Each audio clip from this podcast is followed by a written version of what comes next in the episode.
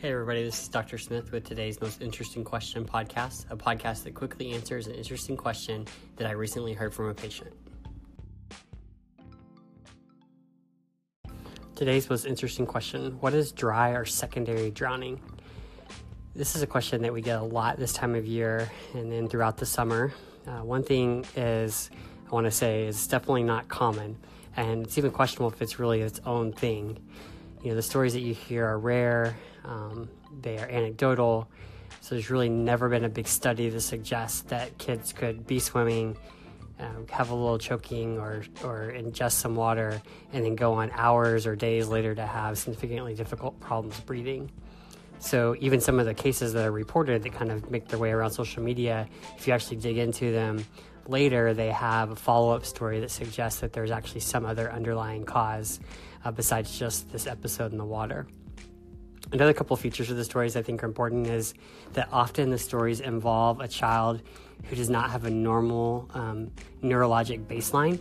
So they either have significant developmental delays or neurologic conditions that might put them at risk for aspiration of water. And so we should probably be more careful watching kiddos with those types of problems and maybe less concerned about our children who are healthy um, having problems like secondary or later drowning. Uh, another couple of f- features to the story is there's often a period of extreme fatigue, and so it's not just enough tired just because the child was swimming. It's an extreme, like falling asleep at the dinner table or uh, trying to take a nap right in the middle of the morning or something else that's just really out of character.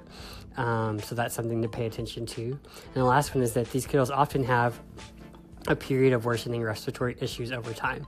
So they go from being normal to maybe having some cough to wheezing or having other difficulty breathing before they're in complete, full out, complete what we call respiratory distress, which is just extreme difficulty breathing, beginning to become tired because you're breathing so hard. And so, really, I think the summary is to look back and think about your child and their history to kind of know whether they might be at risk and to watch closely if you're seeing something that's way off, whether it's their uh, behavior, uh, their level of fatigue, or their breathing uh, to have them assessed or to at least call and talk to someone who can walk you through it. Uh, rather than being so worried about this secondary drowning phenomenon, let's just pay attention to what the child's doing first. This has been today's most interesting question. If you have a question you'd like for me to answer, send me a message on Facebook at the Doc Smitty.